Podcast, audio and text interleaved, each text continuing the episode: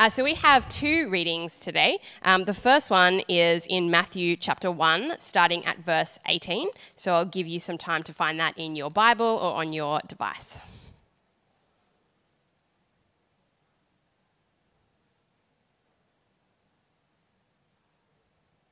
So that's Matthew chapter 1, starting at verse 18.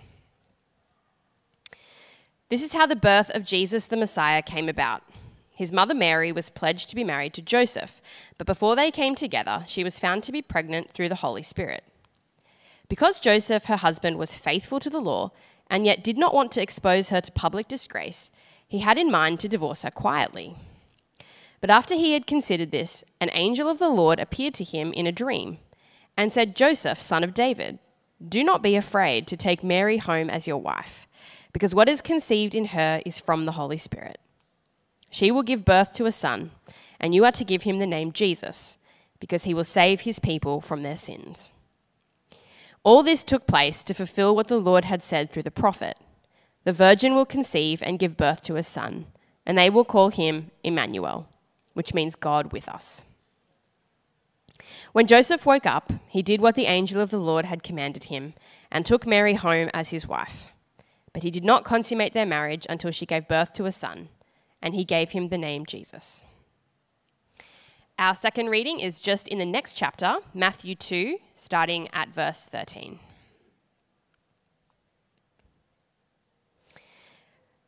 When they had gone, an angel of the Lord appeared to Joseph in a dream.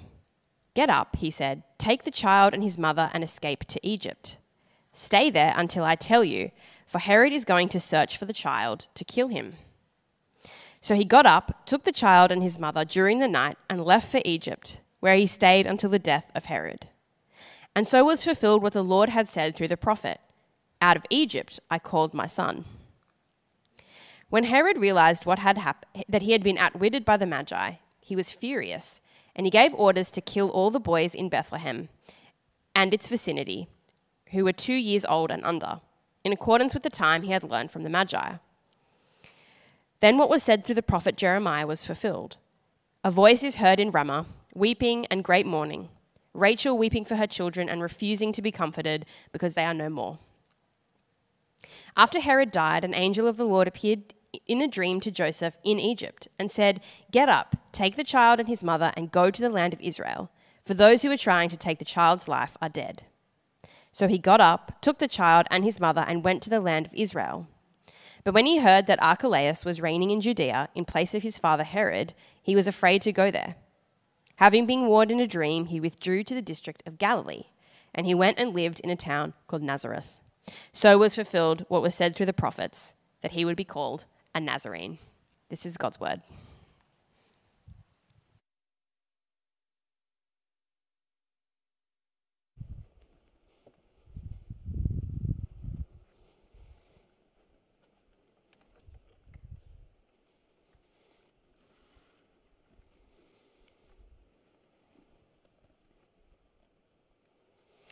Well, g'day. If you're watching for the first time today, my name is Nathan. Uh, shout out to those who are gathering outside to watch this in the courtyard.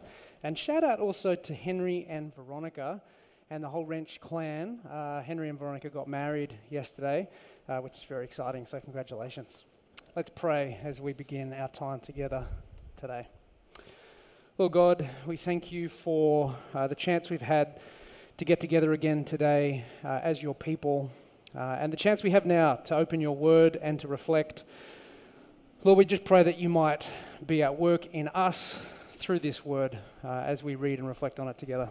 In Jesus' name we pray. Amen. Amen. Miss Campbell, what's wrong with your face? That was the question that greeted my wife as she rocked up to teach her year five class one morning. At the time, she was six months pregnant, and by the time she got home that night, she looked like she was having an allergic reaction to something. Her, her hands, her feet, her face, everything was swollen. We uh, had friends over for dinner that night, and one of them was studying med. She took one look at Belle and was like, You should probably get that checked out. Thankfully, Hornsby Hospital was just around the corner, so she popped in, had a bunch of tests, and I can still remember the face the look on the nurse's face as she read Belle's blood pressure. We need to get you to North Shore right now. Her blood pressure was 170 over 110, which was high enough for them to assume that they'd be delivering that night, and Hornsby couldn't handle a 29 week old baby. That was the first setback in our pregnancy story, but it wouldn't be the only one. Belle didn't end up delivering that night. Instead, she spent the next four weeks in hospital as they tried to keep uh, a rein on her blood pressure. At the end, she was taking more than 20 pills a day. And eventually, they you know, just couldn't, they couldn't hang on to it, control it any longer, and, and she had to have an emergency C section. Just to make things a little more messy, it happened to be the day we were moving house. In the end, uh, Reuben was born seven weeks premature, weighing in at just 1.8 kilos or 3.9 pounds. And because his lungs were so underdeveloped, he spent the first week of his life on oxygen in a climate controlled, sterile humidicrib. We could barely touch him, let alone pick him up. And each night we had to say goodbye and leave him there at the hospital. He ended up spending the first month of his life at Royal North Shore it definitely wasn't the, the kind of start to parenthood we were expecting. It was messy. But that's often the way of it, isn't it? Messy. And not just when it comes to pregnancy or parenthood, but just life in general. It's messy, it's not straightforward. There are setbacks. Maybe you feel like you're in the middle of a mess right now things going in a direction you weren't expecting, plans getting torn up or tossed aside. Life can be messy, can't it? I mean, on, on Wednesday, I was going to be giving this sermon to a church full of people. But come Friday, we're back here online. I mean, life with a global pandemic has been messy these last two years, hasn't it? Well, the Christmas story actually fits our moment perfectly because it too is full of struggle and frustration, plans being torn up, right? It's a messy story. But the version of it that we hold in our heads often has this kind of shiny, pristine veneer, almost like the story's been scrubbed clean of its grime and grit. Holy infant, so tender and mild, we sing. Tender and mild. Like those two words perfectly capture the version of Christmas we often run with. But of course, tender and mild couldn't be further from the reality. Massively messy is perhaps a more accurate description. Holy infant, so massively messy, doesn't quite have the same ring to it. Today, as we come to the third installment in our Advent series, we're taking a look at the birth of Jesus through the eyes of a man called Joseph. And as we do, I hope we'll come to see that this is not a nice story. It might be magnificent and astounding and wondrous, but it's not nice. And it's certainly not tender and mild either. It's messy. Now, the start of Matthew's gospel gives us the account of Jesus' birth through Joseph's eyes, right? His perspective. And from his perspective, just about everything goes wrong for him. As the story unfolds, Joseph faces three major setbacks a social setback, a safety setback, and a settling setback. Now, dealing with any one of those on their own would be enough to do you in, right? But Joseph cops all three of them, one after the other after the other. Now, the first setback is social, and, and that's actually how the story immediately begins there in verse 18. Take a look with me. The, the key phrases to note are pledged to be married, before they came together, pregnant. He, it, it stated very simply, but consider for a moment the kind of disruption, the kind of upheaval, and the level of family freakout that, that sits behind that verse. It, like it would have been messy. You see, pledged to be married means that Mary and Joseph were betrothed. And betrothal was serious. You see, in those days, you would first get engaged, arranged by the families, often years in advance. And then, when the time was right, the couple would become betrothed. And that would usually last about a year, after which they then would get fully married. Betrothal was like socially distanced marriage. It was a legally binding covenant. A dowry would have been paid. They were referred to as husband and wife, but, but in that 12 month betrothal period, they wouldn't live together, sleep together, or, or even be left alone together. Socially distanced marriage. The only two ways betrothal could have been broken was through death or divorce. Serious business. Now, we actually don't know how Joseph discovered this first setback, but it wasn't the angel. Did you know that? He's actually already considering his options before the angel shows up. So chances are he finds out through official family channels. How do you reckon that conversation would have gone, do you think? The planning and the preparation by both families, which has probably been years in the making, uh, a future that Joseph had been picturing and expecting and longing for, all of it comes crashing down with two words She's pregnant. I mean, that, that would be scandalous today, wouldn't it? And, and we live in an age where, where just about anything goes, but falling pregnant to someone other than your fiance, that'd still be a massive deal today. Imagine the kind of bomb that would have gone off back in the first century.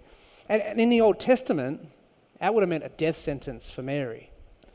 But in the first century, a Jewish law demanded divorce. And because Joseph is obedient to the law, that's what he's considering doing. Interestingly, though, you can see it there. Matthew tells us he wants to do it quietly. And it's our first true insight into this guy. You see, he was entitled to, to, to, to drag Mary before a court, to publicly humiliate her, and in doing so, to, to clear his own name, to preserve his own honor. And he could have even kept the dowry for himself if he did that. But incredibly, he's, he's not thinking about himself, he's, he's thinking about her. And he's not vindictive or bitter. And instead of you know, trying to exploit what's happened for his own gain, he wants to protect Mary. You see, Joseph's got a compassionate heart.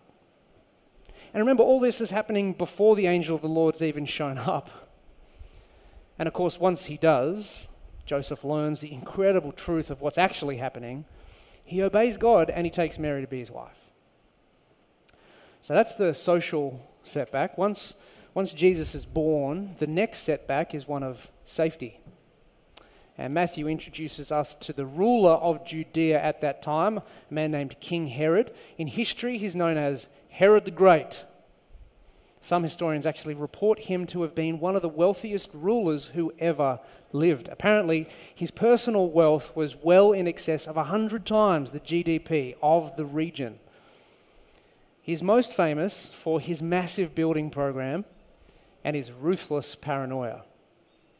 The Jewish historian Josephus tells us that Herod was so concerned that no one would mourn his death, probably because of how ruthless he was, that he ordered that on the day he died, hundreds of distinguished men should be brought to the city and put to death. That would guarantee an appropriate amount of mourning. Couldn't have helped his popularity, though. That's the kind of paranoia that makes sense of what Matthew tells us. We're told that, that when he finds out that a Messiah has been born, a potential rival to his rule, this guy gives the order to kill every boy in Bethlehem under the age of two. Now, before Jesus gets caught up in that mess, Joseph receives a warning via a second angelic visit. Take a look at his response in chapter 2, verse 14. So he got up, took the child and his mother during the night, and left for Egypt. Joseph acts immediately. Immediately. In the pitch black of night. Super dangerous time to be traveling, right? Without notice, without planning or preparation, without knowing what he would do or where they would end up. He has to wake Mary, disturb his sleeping newborn, chuck some things in a bag, and leave for a foreign place. Now, Egypt from Bethlehem was at least a 10 day journey. Like, what a setback. What a setback. To have to abandon their family support, leave his job and livelihood and income. If you're uh, familiar with the Old Testament, you'll know that, that any time an Israelite had to leave the promised land, it was always a big deal. And no one ever did it lightly. So this is a big deal. And he has to do it because the most powerful and ruthless man in the world, or in the land, sorry, he wanted his son dead. Like, imagine how stressful that would have been. What a mess. And then, you know, as if, as if the first two setbacks weren't enough, there's a final one for good measure, and, and it's a settling setback. You can see it there in verse 19. After a chunk of time had passed, and they'd, you know, started to make a life as refugees in a foreign land, Joseph gets his third angelic visit, and he gets told to, to bring the family home. But on the trip home, he gets a fourth divine message. They can't settle in Judea, where Bethlehem was, Joseph's hometown, because Herod's son Archelaus was now ruling there, and he was just as bad as his old man. So jo- Joseph takes his young family and settles in a town called Nazareth. Now, let's just say Nazareth wasn't the kind of place that'd be featured on the cover of Domain. Right? It was a long way north from Jerusalem and it was in a region mixed with many unclean Gentiles. So if you wanted to make an entrance, you wouldn't want to be doing it from a place like Nazareth. Had a terrible reputation. Can anything good come from Nazareth? It's a bit like Mosman, really. But you take a look at these three setbacks, and it paints a pretty grim picture, right? It can't have been anything at all like what Joseph was expecting marrying Mary was going to look like the family tension, the social stigma, the plans that kept getting frustrated, the costs that must have been incurred, the lives that were endangered, and then having to settle far from home. One after the other after the other. See, this isn't a nice story. There's nothing tender and mild about what's going on here. It's a mess, an absolute mess. And it's full of setbacks at every turn. And yet, when we're able to take take in the full picture of what's happening here, you begin to see that, that Joseph's setbacks were actually God's setup. Now, I'm happy for you to challenge me on this, but as far as I can tell, Joseph holds the record for the most angelic visitations in the whole Bible. He gets four of them, right? Joseph, the guy who's barely in the Bible at all and has no recorded words, he gets more angel action than anyone else in the entire Bible. And what does that tell us? Well, it tells us that, that God is not just in the picture here, He's the one painting the picture. You see, each of Joseph's setbacks, the social, the safety, the settling, each one actually coincides with an angelic visit. The two things go together. And that's because God is at work in Joseph's mess. And the work he is doing far extends beyond what Joseph is able to see and comprehend in that moment, right? Far beyond. So, what would have definitely felt to Joseph like a setback was actually God's setup. And Matthew's gospel makes this abundantly clear because not only does each setback get an angel visit, but Matthew links each one to Old Testament prophecy. So, with the social setback, Joseph is not just some random guy God plucks out of nowhere. He's a son of David, we're told. That's actually what the angel calls him. And that's the only time in any of the Gospels that anyone other than Jesus gets called that. It's super important. You see, Joseph's willingness to adopt Mary's son, to, to name him and to make him his own, that's what links Jesus to the line of David. He's adopted into it. I mean, take that in for a moment. Take in just how pivotal Joseph's decision is here, right? When faced with the mess of a child conceived out of wedlock, he chooses to trust God and obey Him. And it paves the way for God's great setup, the Son of God in the flesh, David's long awaited descendant, the Messiah. It's the same with the, with the safety setback. In, in, in chapter 2, verse 15, you can see it there. Joseph and Mary's flight to Egypt is paired with a prophecy from the prophet Hosea. Out of Egypt I called my son. It recalls Moses leading God's people to freedom from slavery in Egypt.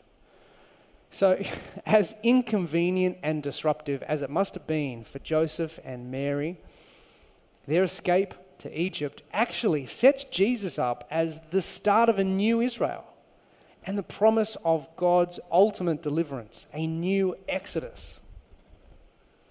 Matthew also links prophecy with the third setback Joseph being forced to settle in Nazareth. It fulfills, we're told, what was said through the prophets that he would be called a Nazarene. Now, as I said before, to be called a Nazarene was something of an insult. And so it kind of picks up on, on Old Testament prophecies about the humble, unassuming, and unexpected nature of the Messiah. Examples we can find in places like Isaiah 53, where it says, He was despised, and we held him in low esteem. From the outset, even from the, from the, from the inside, from Joseph's point of view, this all looks like a great, big, inconvenient, uncomfortable mess. But God, in His infinite wisdom, He works in the mess, doesn't He? Because He is the master of the mess, and He uses Joseph and Mary to bring His beloved Son into the world. And each setback is actually a pivotal moment where Joseph is called upon to save the one who would one day save the world. Isn't that incredible? Friends, the season of Advent is a season of waiting isn't it? And really, we're in this season until Christ comes again. We're waiting for him. And one of the keys to waiting well is how we respond when things get messy. Do we throw up our hands in despair? Do we pack it in? Do we give up? Do we tap out? Switch off? Life is messy. Maybe it's messy for you right now. So, what do we do? How do we wait well? Well, instead of holding fast to our plans or holding fast to our circumstances, whatever they may be, we need to hold fast to our God, don't we?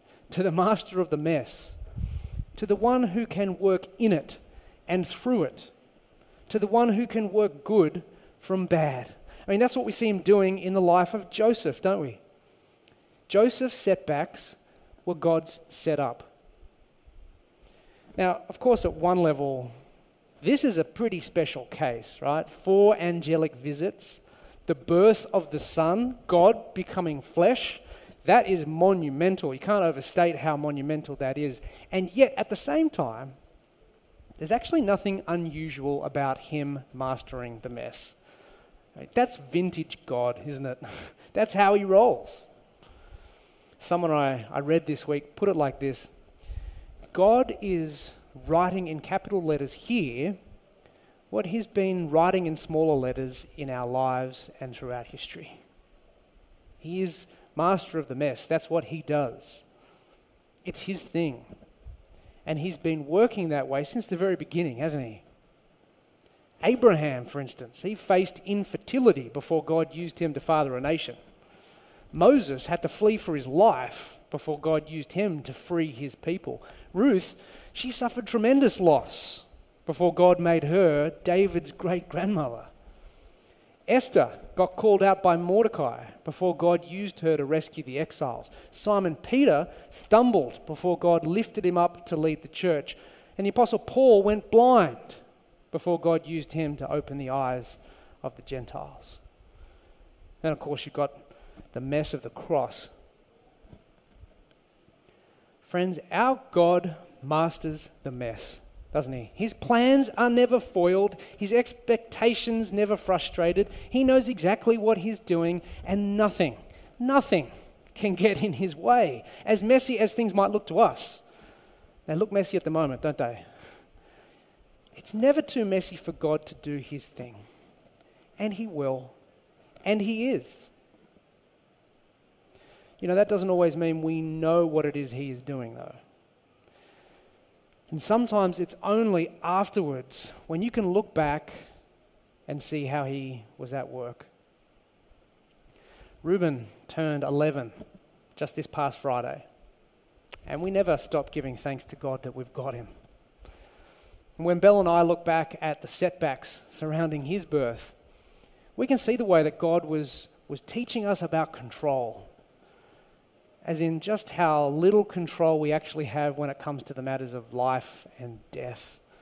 Because as good as medicine is today, and it, it did a wonderful job in saving Reuben's life, there are still so many uncontrollables.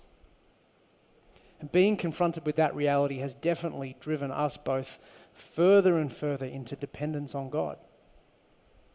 We can also see the, the way that, that our experience has, has shaped and equipped us for ministry. Right? It, it's, it's grown and matured us in ways that have allowed us then to walk with others who are facing their own setbacks. And we've been able to do that many times in the years since Rubes was born.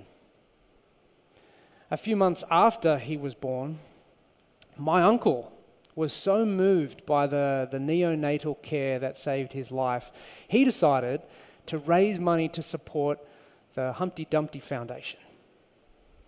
Now, this foundation raises money uh, for specialized medical equipment in children's hospitals after six months of training and preparation, he and some others actually trekked the last degree, as they call it, to the South Pole in Antarctica. It was 1,100 kilometers over eight days in minus 50 degree weather. To do it, he had to personally raise $100,000, and he did so that more places would have the kind of gear that saved Reuben's life. Friends, we often don't know how God might be working through our mess, bringing good out of bad. Sometimes we can only see it after coming through it, and quite often we don't even get that. Sometimes we never, we might never know what He was doing in the middle of our mess. We might not know that, but we do know Him, don't we? We know the one who has the power to master the mess, the one who has promised to one day put an end to all the mess. So, as we wait in this season of Advent, however long it will turn out to be, instead of holding fast to our plans, instead of holding fast to our circumstances, hold fast to what you know of Him. As Spurgeon put it so well, I love this quote. He said, God is too good to be unkind and he is too wise to be mistaken. So when we cannot trace his hand, we must trust his heart. Will you do that? Let's pray. Heavenly Father, this world is a messy place. We've read about the mess that you brought your son into and the way that you used Joseph in such a remarkable way in order to help do that. Pray, Lord, uh, for us as we wade through our own mess here in this life and as we wait for your return, Lord, help us to wait well. Help us to hold fast to you, to what we know of you, to your great promise, your great promises to us. May that, Lord, lift us up in our time of need. In Jesus' name we pray. Amen.